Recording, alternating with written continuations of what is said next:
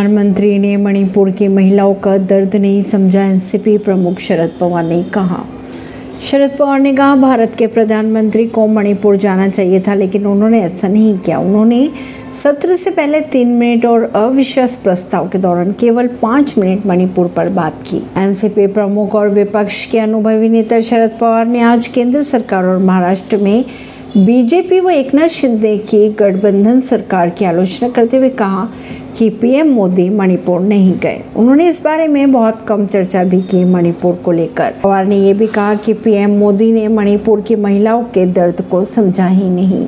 उन्होंने ये भी कहा कि लोग एक दूसरे पर हमला कर रहे हैं। मणिपुर में घर जलाए जा रहे हैं। महिलाओं को नग्न करके घुमाए जा रहे हैं। लेकिन इसके बावजूद बीजेपी सरकार कुछ नहीं कर रही है। पवार ने ये भी कहा, कानून और व्यवस्था की अगर बात की जाए तो बनाए रखने के काम राज्य सरकार का है। मणिपुर में डबल इंजन सरकार है। राज्य में भी बीजेपी का शासन है। परवीन सिंह, नई दिल्ली से।